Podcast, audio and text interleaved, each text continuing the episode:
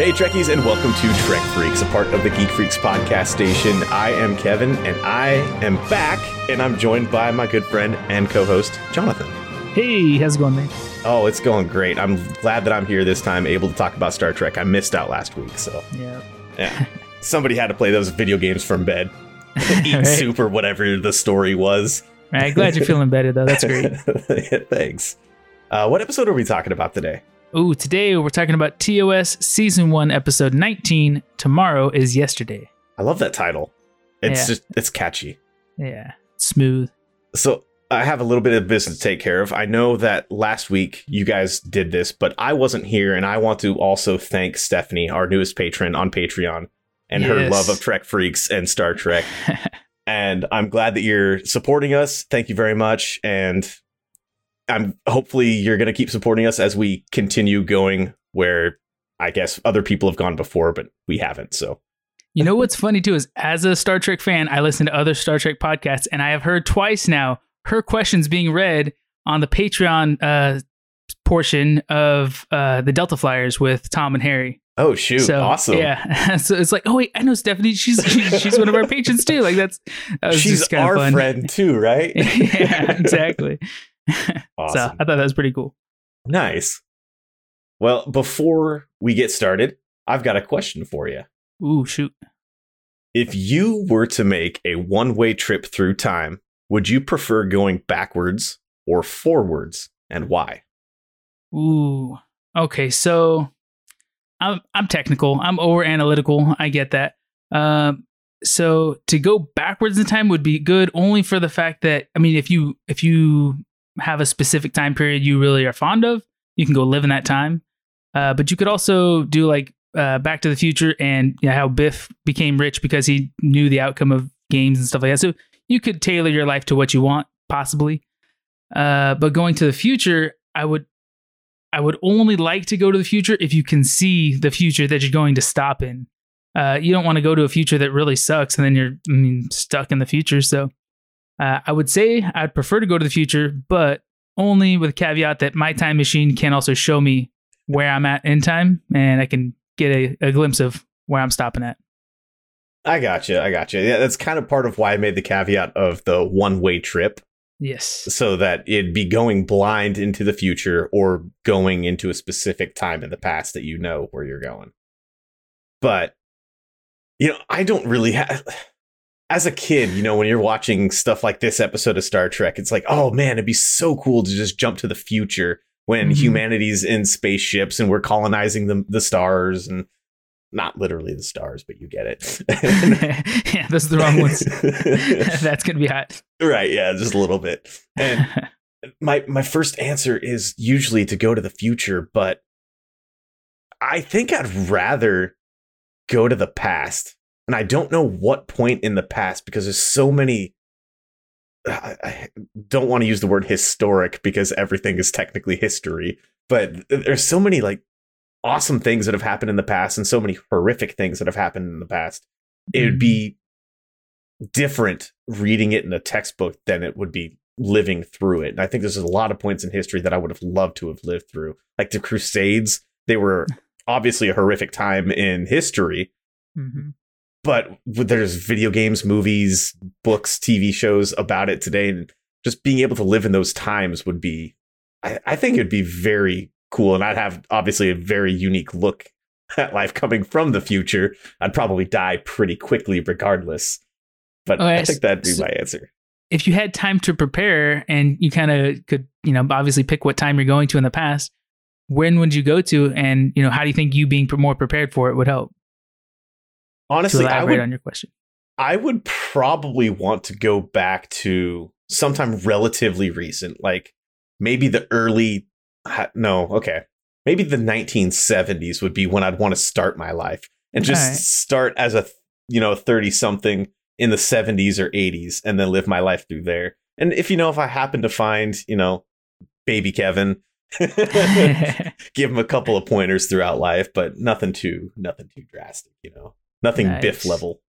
so you want to be in like the heyday of, well, I don't know when's the heyday of American development, but, you know, we kind of ruled the economy until now. So that'd be great. video games were so much more simplistic. I love video games. Uh, pro wrestling, my other love, was so much more simplistic back then. Just, it seems so much simpler back then, right? right. See, I think if I was if I knew I was going to take a trip to the past and I had time to prepare for it, I would study technology, I'd study history and the industrial revolution especially.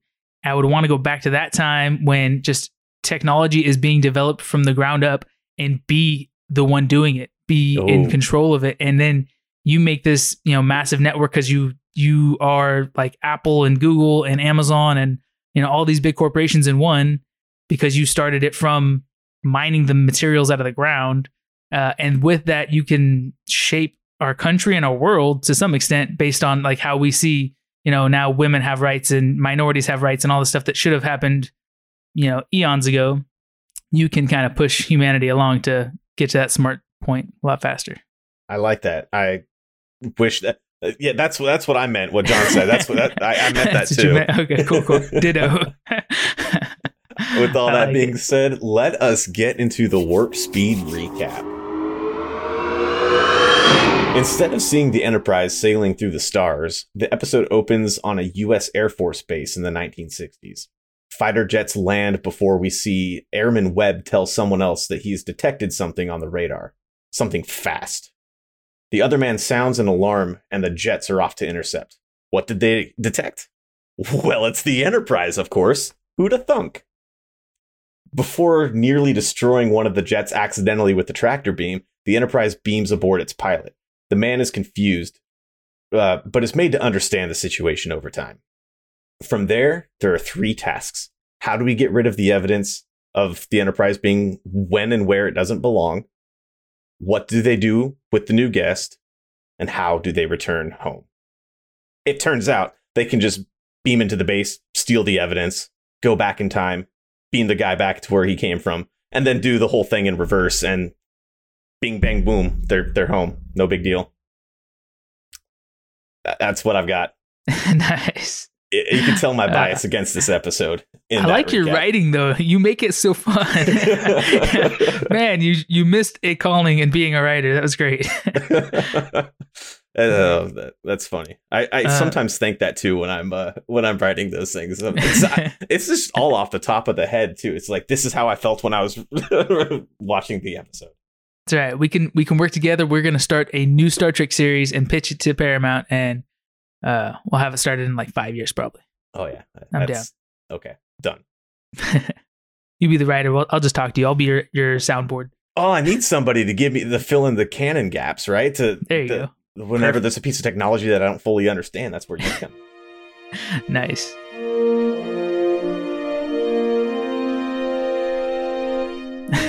so the we're gonna drag you through the mud with the scene by scene. Analyze this episode. Okay. So yeah. so you didn't like it. I understand the the end of it kind of wrapping up too conveniently. We see all the time in TOS. yeah, uh, it happened with the with the Gorn episode that you guys just talked about last week. It happened with a couple episodes before that. It's just it's a very f- frequent thing, and I'll get into that in my analysis at the end. But yeah, so I did like how the episode started off. Um, rather than in space, it started off with a more familiar sight of the Enterprise in space, or in in space in very very low orbit or in the high atmosphere of Earth, and Mm-hmm. the the Air Force shots they were obviously like stock footage videos of of jets landing somewhere because it didn't match the quality of the video for the rest of the episode. It's a nice Yeah. use of that. Stargate does that as well. Yeah, and I, I like how an Enterprise, you know, they they tractored the ship to try to or the the jet, uh, you know, because he was gonna fire on him and everything, and they unintentionally destroy his jet plane, and then they beam him aboard. And so we think like, well, all these situations where you know we have UFOs and we have fighter jets that go missing and stuff like that, they could just be accidents. A lot of people assume like we got green aliens that are abducting people and testing on them and stuff like that. And it's like, well, maybe it's somebody who was trying to say hi and they don't speak our language and their technology is not compatible with ours. So it was a, you know, a little car accident, fender bender. And they're like, well, you know, let me just send you back in time and we'll just dispose of all this uh, rubble or whatever. It was a little convenient that it just so happened that they were flung to Earth. Mhm. If it was any other planet in the past, I don't think this episode would have been nearly as bad. Yeah. But it's so obvious they needed a low budget episode. did it explain? I don't remember hearing how they got flung to Earth in this different time period. I, I it was something to do with when they slingshot. It was like a, a Superman thing. Like they slingshotted around a star and Yeah. somehow flung them backward in time. It was very it was very Superman. Yeah, because the gravi- the gravitational pull, like you warp towards the gravity or whatever, and then you end up you turn against it, and as it propels you, you travel through time or some magic. Right. But By the logic of this episode, and there's a lot of logic gaps, and I'm probably going to bring them all up, but the very very end of the episode the way to get back is they had to start going backward in time and then shoot forward in time does yeah. that mean that for a split second or for a couple of minutes or whatever you want to however you dis- define time when you're traveling through it um, when they went back in time at the beginning of the episode does that mean that they shot forward in time first and then shot backward maybe Oh. i'd be curious to see if there's that like would make sense. something in like st- in, uh, the next generation was like, oh, there's the Enterprise. Oh, it's gone. Like they shoot forward in time just a little bit and then back. They're gone. Right, that would be that'd be a lower decks thing for sure. Right. Someone's looking up at the sun, like, wait, is that the Enterprise? Oh no, never mind. uh, that'd be great. Yeah. Oh man, uh, this this episode was kind of all over the place at the beginning. So I, I I was on track with it from the beginning. I liked it Mhm. at the beginning. Um, they were all like down and out, and everybody was like, they obviously went through a rough ride, and you're just watching everybody as they try to get their bearings in space, try to figure out where they are before they figure out when they are. Yeah. Um, You know, one thing I think that would have kind of uh, started this out on a better footing, like you're saying, why did they just all of a sudden end up in the past at Earth? It would make sense if, like in the previous episode, the uh, Metrons, I think it was, uh, sent them like across the galaxy. They were like 500 parsecs away, I think it was, and so they could perfectly tie that in by say, "Hey, they tried to take a shortcut. They tried to do this slingshot maneuver to get back to the Alpha Quadrant or back to Earth." faster and it worked but oh crap they're in the wrong time you know and just just a little line a little something from spock or somebody totally could have tied that thread together Yeah, I, I think that would have been a little too hard for them to work out 'cause the the way the order that the episodes were shot in were not necessarily the ones that they aired in. So trying to get the network lined up with the production on that, I don't think that would have worked out too well, especially in the '60s. yeah Um, I don't like that they used the phrase "time warp" like 900 times in this episode, like Mm. just so like it's a common thing. Oh, we time warped. Of course, that's what happened. That's what we did. We time warped. Because warping is how they travel through space and now it's like well we didn't travel through time we warped through time i don't it's know just I don't know. It came across as really cheesy. It- Yeah. I, I know it's it's it's the original series, so I'm gonna let that one go. Oh, Spock did warn that the jet might be too fragile for their Mhm. tractor beam, but they kind of ignored it. And I mean, what were they gonna do? Let the guy go after they saw, you know, a ship from the 23rd century? Uh, probably not.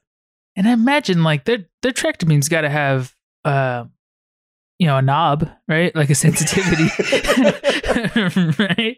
I mean so if you're tractoring like a person that happens to be outside the ship and you need to keep them from getting pulled in by gravity or whatever like you could tractor a person and it doesn't crush their body right? Like right. i'm pretty sure somebody just wasn't manning the the tractor knob.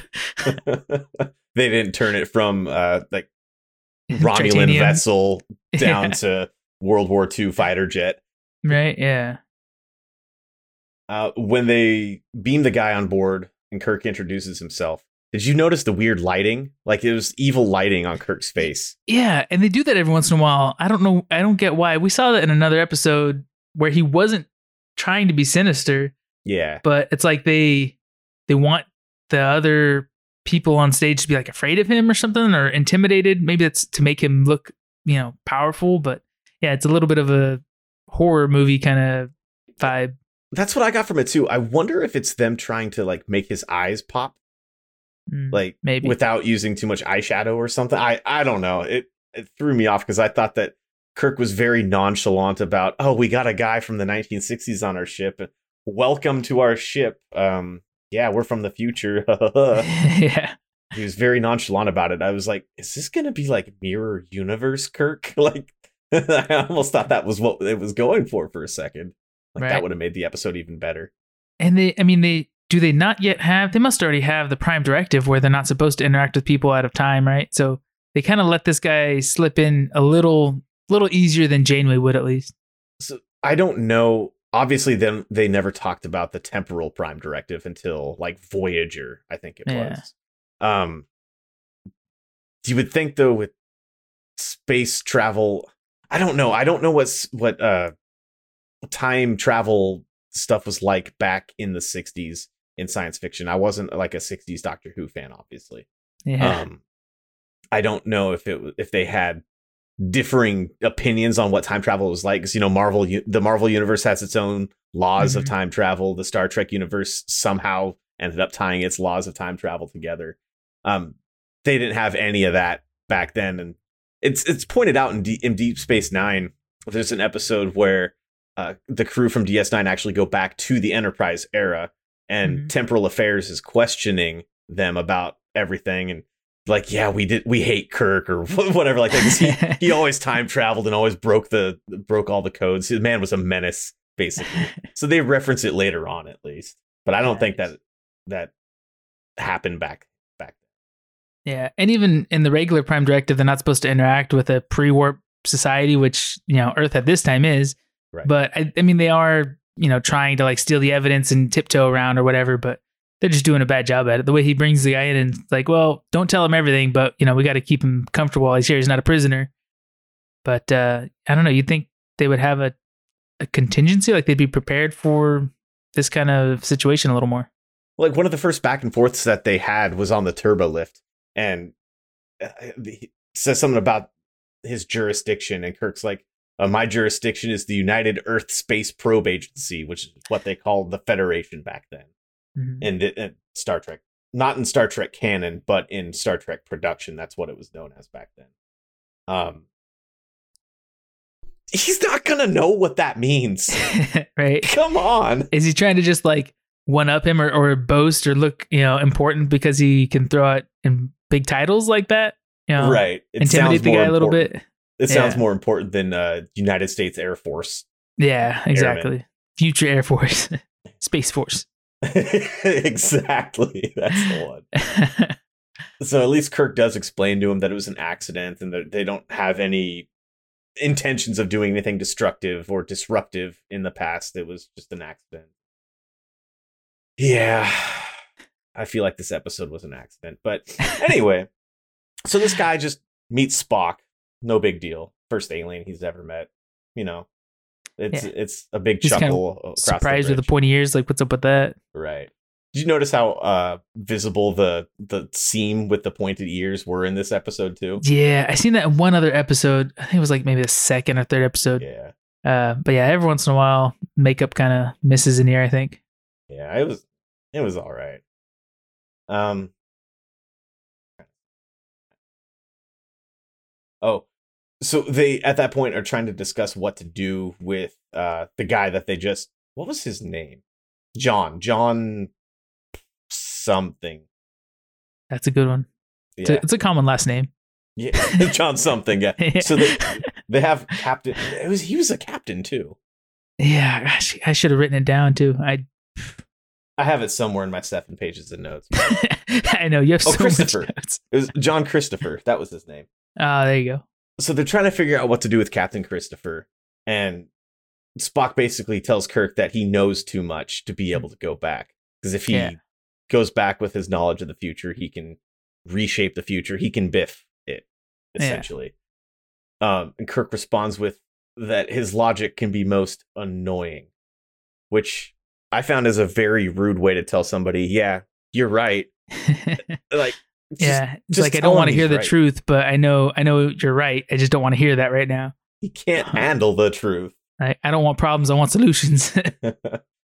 yeah, Kirk's uh Kirk's a great leader, but there are times like this. It's like just just talk to the man, man. and they explain that like, well, we could we could try to assimilate him into our people and get him, you know, more or less up to speed, but he'll be no smarter than a child because you know all of our technology is so much more advanced. You know, he wouldn't even know how to use a replicator. So, you know, though, how do you not? You just say what you want. to, uh, he would never be able to achieve what he could achieve in his own life. Uh, so they're like, well, we can't, and you know, he's got families. Who's gonna want to just? How's he gonna forget? Uh, you know, the people that he left behind. Right? Yeah, yeah. That'd be a little, a little hard. Just, just a little. Some reprogramming, mind meld it. Man, Right. have they not introduced a mind meld yet? I don't remember. Only kind of. It wasn't an actual mind meld, but it's, yeah, that doctor making robots on his planet. yeah, yeah, exactly. Yeah. Um, so while Kirk is trying to figure out what to do, he's doing a captain's log. I don't know why this was in the episode, but the computer, the voice of the computer, computed and recorded, dear, in a very like sensual voice. Yeah. Why? Because was it was it just this previous episode or in one of the episodes they explained that they stopped at a planet to get some some repairs made and it was like a primarily female planet or something. That was this episode that he explains it. Oh, okay, yeah. So the whole episode, that's what it was. Yeah. So the whole episode, she's very like uh, compassionate or feminine computer and Very, very personable. Yeah, affection. There you go. And it's just it adds just a, a funny little touch of humor. I kind of wish they kept it for more episodes. So- like that was great. I legitimately thought that Kirk had done that. Like he changed a setting at some point because the joke is always that that Kirk's in love with his ship and that the Mhm. ship is his love. So I thought that they were taking that to the next level and Right. that Kirk was going to like quickly try to hide that from Spock and the guy. And the guy's face, uh Captain Captain Christopher, his face when he saw or when he heard that, he's he made the exact same face. I paused it. I paused the episode and I was like, man, that face says everything I'm thinking right now. right. Also, I was thinking just now the way we were talking about that is Kirk, you know, could make a personality for the ship like like it has right now, and create a persona on the holodeck, which they haven't introduced yet, but and actually like talk to his ship, like spend time with it, understand and fall in love with his ship in a holographic Right. representation. That would be a whole nother, you know, depth of, you know, I don't know, going crazy, I guess. Oh man, I'm glad they didn't do that. that'd be yeah, that'd be a throwaway episode, I'm sure. but at this point, uh, Kirk tells the pilot that they can't send him back. Uh, but uh, the pilot retorts with the fact that his disappearance from his own time would also cause a disruption in the past. So they're kind of it's kind of a catch twenty two, damned if they do, damned if they don't situation. But Yeah. that's when Spock says uh, that he checked the computers and shows that there's no relevant contributions made by Captain John Christopher. How fucked up, right, and the look on his face too. It's like, oh, so the world do- literally does not know if I just completely disappear. Uh, that's pretty messed up. Yeah. At least we learn later on that it's not necessarily the Yeah. case. So Um, now Spock is a rookie at doing research apparently because he did not look into the lineage and that his great grandson or something like that did some amazing, you know, technological feat or whatever. So it's like, dude, that, is this your first time? Come on. well, it's just funny too because the last episode that uh, there was a bunch of research that needed to be done for an investigation with Mm-hmm. the it was the the the actor guy. I forget Oh, the yeah. episode that it was, Uh, but Kirk immediately uh, Kirk had his suspicions that the actor was the the the killer guy. Mhm. the the the governor of a planet that massacred its his population. Spock like looked into it, is like, yep, that's him. I don't need to do the research. that that's him. yeah. so his inconsistencies are quite consistent, at least. Gosh, I, am trying to remember the actor's name too. It's gonna drive me nuts. I'm, so sure bad at Star Trek. somebody's yelling it, like Stephanie's yelling it Right, into every- her. Everybody. So when I listen to other podcasts, even when I listen to some of ours, Yeah, and I'm hearing things that we don't remember, or if, if you know Frank's talking about a video game he doesn't remember a character, or whatever. I'm just like, God, I wish I was there and I could just tell Yeah. them. I'd Uh, be. I'd be lying if I didn't say that about the last episode of Trek Yeah. Freaks. I was Right. talking to my, I was, yeah, I was yelling at my truck this morning on my way to work while I was listening to it. right. So there's a whole lot of nothing that happens in a bunch of these sequences they figure out that uh they need to go back to the back to the planet i was gonna say back to the planet they need to go down to earth they need to go to the air force base and try to get Mhm. all of the uh all of the evidence that the enterprise was ever there Mhm. um which is another plot hole that I'm probably going to get to a little bit later. Okay, I'm going to get to it right now. I got to Do talk it. about it. Do it. Dive So- into it. Why, if they were just going to go, if they figured out that they could bring this guy back, Mhm. what was the point in having them destroy all the evidence if they could just go back a little further and then not ever be there to begin with to need to destroy the evidence? Like, just They- not get spotted in the first place. because when they go back in time, they're still there, but they they plant him back instead of being in a jet, you know, pursuing them. He's planted back in the base somewhere, right? Yeah, but couldn't they have just gone back to like before that and just not have been and then like immediately fly away or something? So yeah, that- go back before they did that slingshot maneuver and say, "Hey, that's a bad idea." Yeah, so- so I guess they couldn't go back then because that would be back in time, not back in their past, which you can't Mm. travel.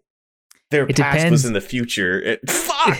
so I would love to do a deep dive on time travel and compare all the different forms. To Yeah. me, time travel can be done a million different ways, and it all depends on your machine or method of time travel. So Back to the Future works one way, and then like the you know uh, MCU time travel works another way. There's some time travel where when you go back in your past, you're really just bringing the past to the future, a copy of the past. You know, it it all just depends on what you're using to time travel and what you know universe or whatever you're doing it in. and then there's the Star Trek method where it all just works out after an hour. Yeah, it's all just kind of a reset. Yeah. I like it. It's magical Uh, time travel. I, I think that's more why I did why I dislike this episode is because of how just convenient and magic everything everything turns out. Yeah, it was a little bit clunky for sure. The way it how it, it kind of got shoehorned together. I think. I did Yeah. like the the. I always like different sets. I get tired of being on the ship, even though the ship's great, but it's pretty you know simple. Uh, and though these sets on the Air Force Base were also very simple, very you know cardboard box rooms, uh, it was cool to see them in different sets and you know different different uh, uniforms and stuff like that. Just kind of, I like when they when especially when they do it like on uh, alien planets, especially. Uh, but yeah, I like the the stuff off the ship. So it's funny that you mentioned that because I actually uh, noticed that the first corridor that they're in just looks like a repainted Enterprise corridor. yeah, it's just it had a drinking fountain and like a pegboard or like a something. but it didn't have the on the like triangle archways, right? No, it it had like just like regular frames underneath the ceiling. Yeah, I think it's just because they're both like very cardboard box corridors, very simple, very plain, but you know, low budget, low low tech back then. So it was Sulu and Kirk that beamed down originally to the planet. Yes. And while Sulu and, Sulu and Kirk are on the planet looking for the evidence, uh, McCoy and Spock are waiting in the transporter room, and, McCoy is getting impatient, saying they should have been back by now. Uh, and uh, Spock, uh, Spock says something like talks about how Bones is being too impatient, and Bones retorts to him, "Shouldn't you be working on your time warp calculations, Mister Spock?" and Spock gave the best, like the best Spock retort I've I've heard in a while. He just like raises one eyebrow and said, "I am." yeah. That was great. And he goes back to that kind of stone face, and you're like, oh shit, he's so smart. He's just sitting there doing calculations in his head while you know Bones is pacing back and forth, waiting for something. It's like, use your brain power, Bones. You could be thinking about something too.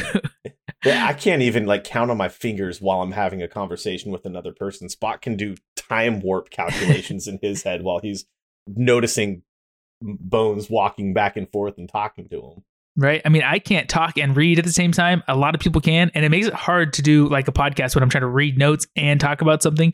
I have to just talk based on what I remember because Right. reading and talking, I'm it's like walking and tying your shoes at the same time for me.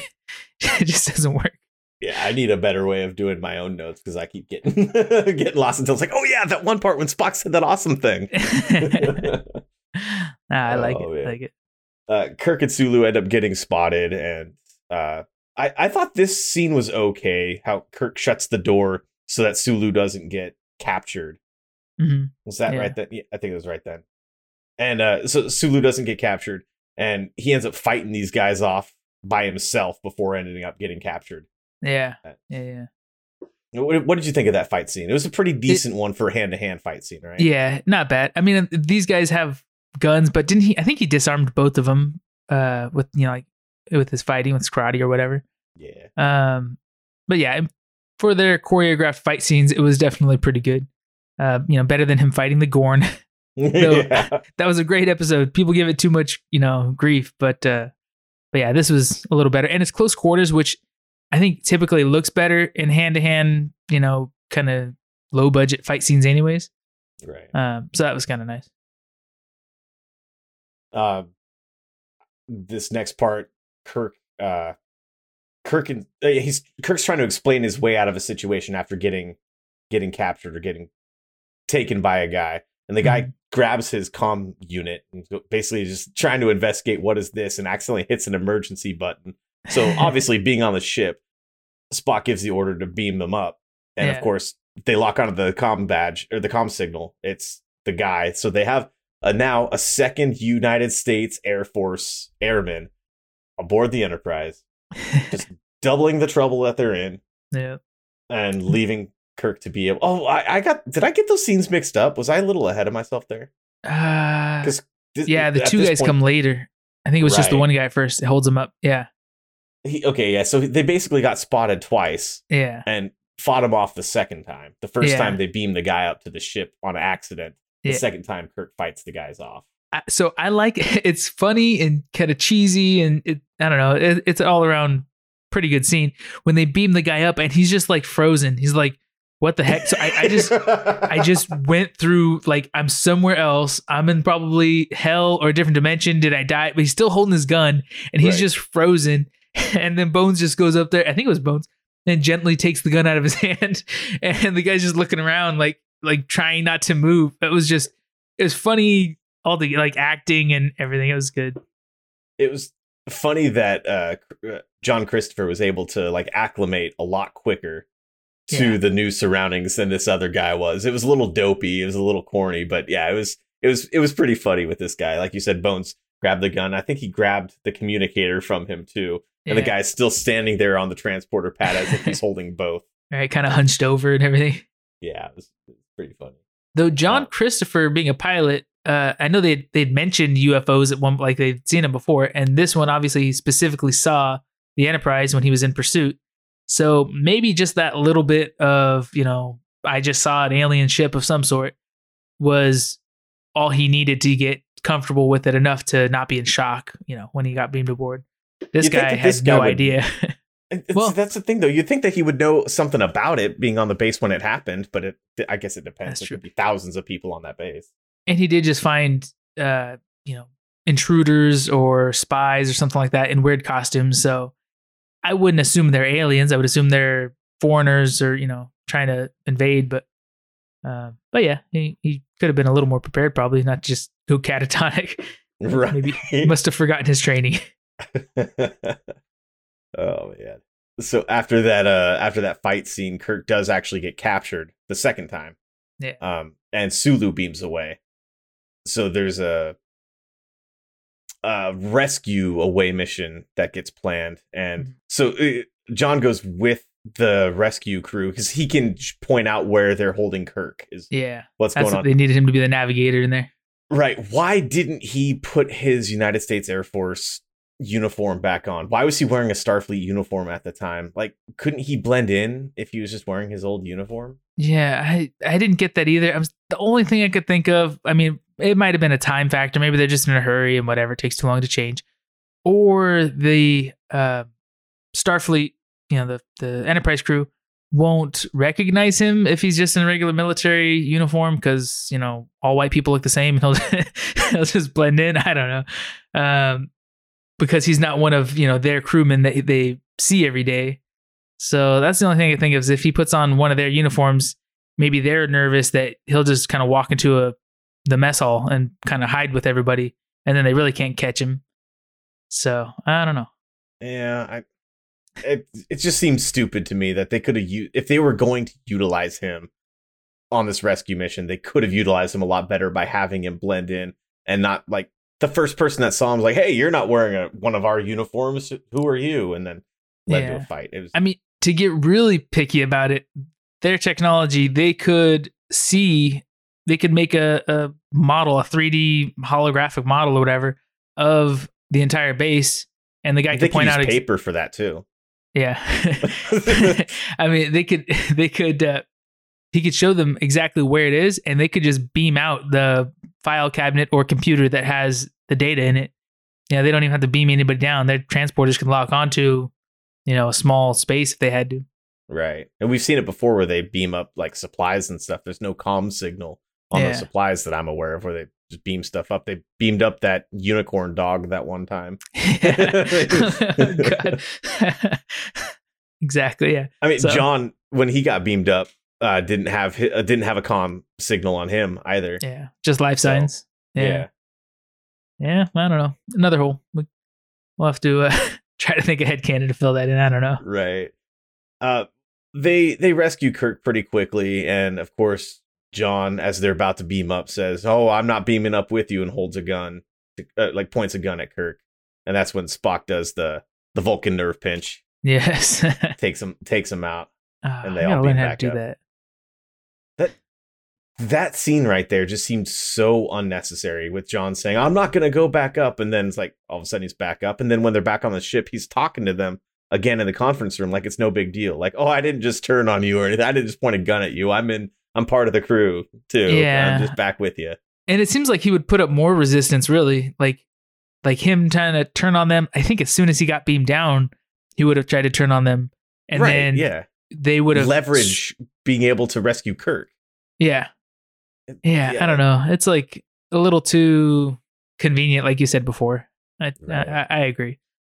You're of, you're swaying me the more we analyze this. How too convenient this story oh, full of holes fall, kind of fits together. don't fall to the dark side. It's, Right. it's evil here. yeah. Speaking of too convenient, this is when Spock decides that that they can just reverse the circumstances that sent them to the past to go back to the future. Yeah. And so that science has already kind of got plenty of holes in it. But like you're saying, it's just a little too easy that we can, Mhm. you know, warp towards the sun and the gravity and, you know, turn it around and stuff like that. I like technobabble. Please confuse me with a bunch of very high tech words and the transwarp coagulator has to be turned up to seven. And then, you know, Need one flush, two one gigawatts. yeah, flush it with plasma, and then boom, we're Reverse we're the surfing on space time. Like I don't know. Yeah, it's But- it's just it was a mess, and th- th- it. I think you would very very much like Stargate SG One. Like Yeah. that's the show for you. They explain everything with technobabble nonsense. yeah, And that'd be the best. They almost make it sound like it makes sense. Yeah, like so- even their time travel too. That's the best thing is they have to like Voyager did a pretty good job at it. I think of piecing together the techno babble in a structure to where when they say something works one way, later on it works that way until they tweak it and they found a solution that changes how it works. Yep. But for the most part, it's all you know consistent. 90s sci-fi was great with that. Yeah, Like they're like they did they had some of the cheesiness from like 60s, 70s, and 80s sci-fi, Mhm. but uh, the techno babble that explains it was I think what really brought sci-fi forward to make it so it all made sense and was at least somewhat logical. exactly. Uh, when they come up with the plan to reverse what happened to go back to the future, hmm uh, obviously Captain Christopher is like, well, what's going to happen to me and the guy that by that point wasn't frozen was eating some chicken noodle, some chicken yeah. soup hot from the replicator. Yeah. Um, And was that the first time we saw the replicator make like a, a complex food, not just I think cubes? so. I think that so. was. I was like, And- okay, that's that's cool. Now they got legitimate replicators and they're not just serving up tofu. right, it- or whatever the the cute the blocks were. The Yeah. colored colored tofu, I guess. Um, and so Spock says, "Oh, before we go forward in time, we'll be shot back in time first, Yeah. uh, a little bit, and then we can beam you guys down to where and when you came from." Though also while they're doing all this beaming down, they're really close to the sun, right? Like far from Earth. How far away can they beam people? Like that's that seems a bit sketchy. We're gonna hurtle didn't ourselves towards the sun. We're gonna send you from our ship back to that planet over there, and then we're gonna swing around and come back. Ah, I didn't even think of that. I was just thinking of the the the whole t- transporting someone back to when and where they came from because correct me if I'm wrong, but these guys looked like they didn't have their memories when they got ba- brought back to where they were. Like True. Yeah. he's like at first I I kind of just thought of it away like the captain was like I don't see anything. I thought he was just playing it up like he didn't see anything. But then the next guy when they show him beaming down the the frozen dude Mhm. uh, they show him like still looking in the room to see if anything was there, and he looked perplexed and then walked away. It looked like they forgot. Like yeah. instead of the people that were on the ship getting transported back to the planet with memories of this, they somehow infused the two versions of themselves using a transporter, which makes no fucking sense whatsoever. well, the way transporters work too, they could have just made Don't us think vix that. me. Don't Tuvix me on this one. No, they could just be stored in the pattern buffers and we wouldn't know. they just got absorbed into the transporters as spare data and or spare uh, matter. so my first thought was that the the newer versions of these guys who had lived on the enterprise for the last little bit just totally like telefragged their past selves essentially like they killed their past selves in Right. order to take their places because the, the way they transported down it was like first one version was there the next tri- was there over it and just Yeah. overrode it but then i'm starting to think that it was no this guy just no longer exists in the future past, future, what? I don't even know what's what anymore. Yeah. So, like, I get what you're saying though. That their time travel eh, didn't make sense, at least based on anything we've we're used to, because there's a person there, and he's gonna be there until he hops in for for uh, Captain Christopher. He's there, and he's gonna be there until he hops in a jet plane, flies towards the Enterprise, gets beamed onto their ship. So we're trying to stop that beaming on the ship part, but they put him back at the base. So for a certain period of time, there's going to be two versions of him, or they're going to kill one and put one there. And so Right. for that period of time, you know, a guy is murdered. so I, I- I, don't know. It's kind of complicated. I think in the logic of the episode, when they got transported back, they had the memories that they had originally from when they were at that point in time. Yeah. that's. But by that logic, the Enterprise crew would have zero memory because they weren't born back then. They weren't alive back then. So th- by that law, it just makes no Yeah. sense. The So the time way- travel in this episode makes no sense. When I watched it, the way I, I thought of them when they returned was that they still had their memories of the whole event of what happened, everything. But because they were back in their time from before that stuff happened, it was like, oh crap, tomorrow I'm gonna hop in a jet plane and, and find this alien ship. But there's no alien ship that that comes or, you know, the circumstances don't happen. So to them it was just like, oh, I had a weird dream or a daydream or something like that. I'm just, you know, if I tell somebody I'm gonna look like a loony, so I'm just gonna pretend I didn't see any of that. I mean, that's probably what they were going for. I mean, I think they even said that in the episode, but just the way they were acting after they got transported back said otherwise. Yeah. And that's why I was so confused. And that's why I hate this episode so much. There's no consistency. Uh, that's all I've got for the the analysis, like the the scene by scene stuff, except for the fact that the computer is still a sexy computer by the end of Oh, the episode. That's they didn't change that, huh? They didn't No. do anything. I, I wonder if I don't. I watched the next episode already too. I think I don't remember if the if the computer is still oh, I that. doubt that it's. I, I I'm guessing it would have changed back Ah, I hope they by keep the next episode. or they better at least reference it. Oh yeah, we just got our computer repaired. but don't leave me not knowing what's going on. Come on, God, come on, Star Trek. Uh, right. So yeah, now that you explain it, you you make it sound like a worse episode. I liked the you know being on the base and a little bit of time travel stuff and trying to you know preserve life. Uh, but I get there was plenty of plot holes in the writing. It just wasn't wasn't hundred percent. Yeah. So for for my moral of the story and everything, I I don't even have much of a moral for the story. I I'll read to you my synopsis of the episode or my uh my final thoughts. Okay. That this episode was bad. Kirk acted like everything was just fine. There were no consequences for anything that happened. The two Air Force dudes just go back and everything is fine. Spock can reverse all the wibbly wob- wobbly timey wimey stuff that happened, and they're back where they started. Time travel makes no sense. There were no real stakes. Character motivations were lacking, and it just sucked. Moral of the story: They needed an episode with a lower budget. I give it a D. Dang. Okay. Okay. Though I don't think it had a low budget. I mean, they had, uh, like you're saying, maybe that was B footage of all the the that was definitely stock footage that Yeah. somebody sent to them for, to be able to use. Maybe it cost them money to be able to use it. I don't know. Yeah. I'm guessing I it had to have. even all the scenes of of uh, Captain Christopher in the jet flying towards the Enterprise, like that wasn't stock. That was all they had to use a jet and cameras and stuff. And then they, They, made, made the a sets. cardboard jet scene, like Yeah, put him in and stuff. yeah, There weren't that many sets, and everything that was a set seemed like it could have been practical, like filing cabinets and cork boards and drinking True. fountains, stuff that they all ha- that they would have already had access to on the CBS or NBC lot, wherever they were at the time. yeah, yeah. I get it. I, I'd, I'd chalk most of this up to poor writing. it definitely wasn't like terrible acting. I liked the acting in the episode. Yeah, and I liked the the computer, the emotional computer. That was a fun little uh, distraction from the from the rest of the episode for me. Yeah, my moral from this was just don't mess with time travel. Like, I- don't think they understood time travel. I don't know how they accidentally went through it and didn't know what they were doing.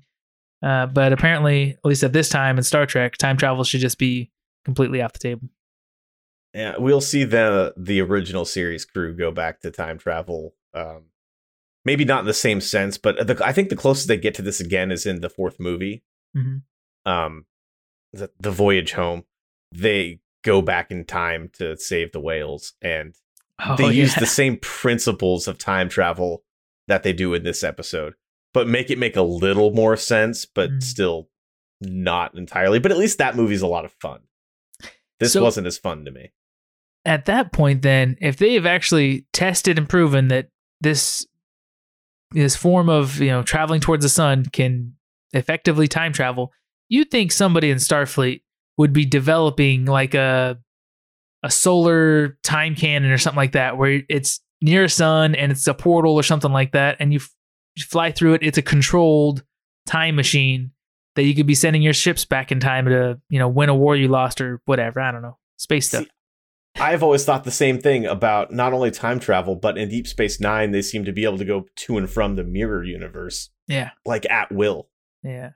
And I think they do the same thing somewhat in Discovery as well. It's the time travel and the mirror universe travel is just very inconsistent, Yeah. And maybe but it's it's fun. the Federation's like, you know, you guys dabble in that kind of stuff, but we don't want to get mixed in with it as a whole because it's too risky. If a single ship goes missing in time, okay, whatever. But if we start playing around with it too much, we might, you know, poke the Borg 600 years in the future or something like that. Right. Which oh, that just opens up another can of worms with uh like temporal affairs or whatever they call it with the temporal prime directive. Yeah. and then Q messing everything up in the first episode of uh, the Next Generation. Why didn't the temporal temporal affairs guys get involved with that? Oh, you weren't supposed to meet the Borg now. You're supposed to meet them in 300 years. right. I, I- and you can't say they weren't formed yet because whenever they they're formed, then they're formed forever right. because they work through time. Yeah. It ah, time travel. I've it was until Marvel that I hated most time travel. I think yeah.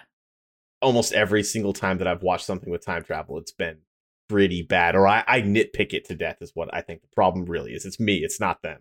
yeah. it's not you. It's me. I promise. At some Oh, well- point, I mean, far down the road when we're through a few different series, it'd be cool to go back and do like a top five time travel episodes. yeah. Top five for sure. specific stuff.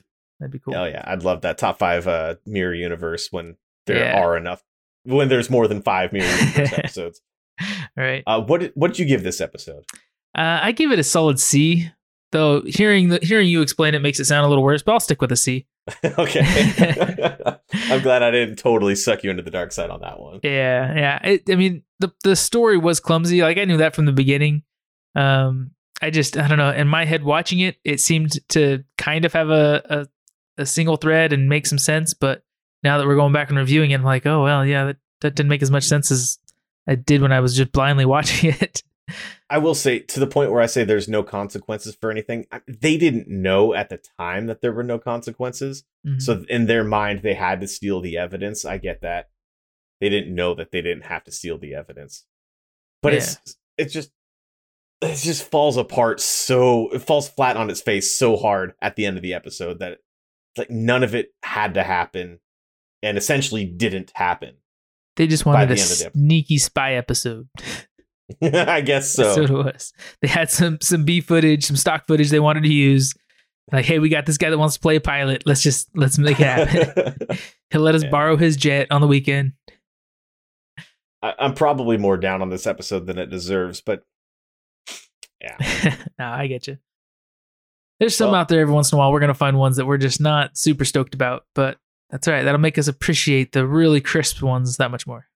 and I'm glad that we have differing opinions on them too. Yeah, Like you like this one. I'm sure Frank's because every episode that I'm sure he talked to you about this. Every episode that I uh, that I love, he hates, and vice versa. So yeah, I'm sure he'll love this episode. yeah. Uh, all right, well that's it for for us this week. Next week we are talking about season one, episode 20, Court Martial, which I'm hoping is going to be a good episode, and I don't have to take notes on it, so it's going to be even better. Even better, right? Uh, if you guys Um, like this, please uh, follow us uh, on TikTok, on Facebook, Twitter, and Instagram. That's the one. Uh, check us out on geekfreakspodcast.com uh, and send us your questions. If you guys have a question you want us to read at the beginning of the episode, we'll read your question um, or just send us questions about our podcast and how we do what we do. We'd love to chat with you guys. Be awesome, be awesome like Stephanie. Support us on Patreon. There you go. Uh, yeah. yeah, uh, the support we get on Patreon is what makes us be able to keep, continue doing this and be able to keep doing it in the future. So Yep. yeah, join us there. And until next time, I don't know how that sounded, but transporter room to the beam up.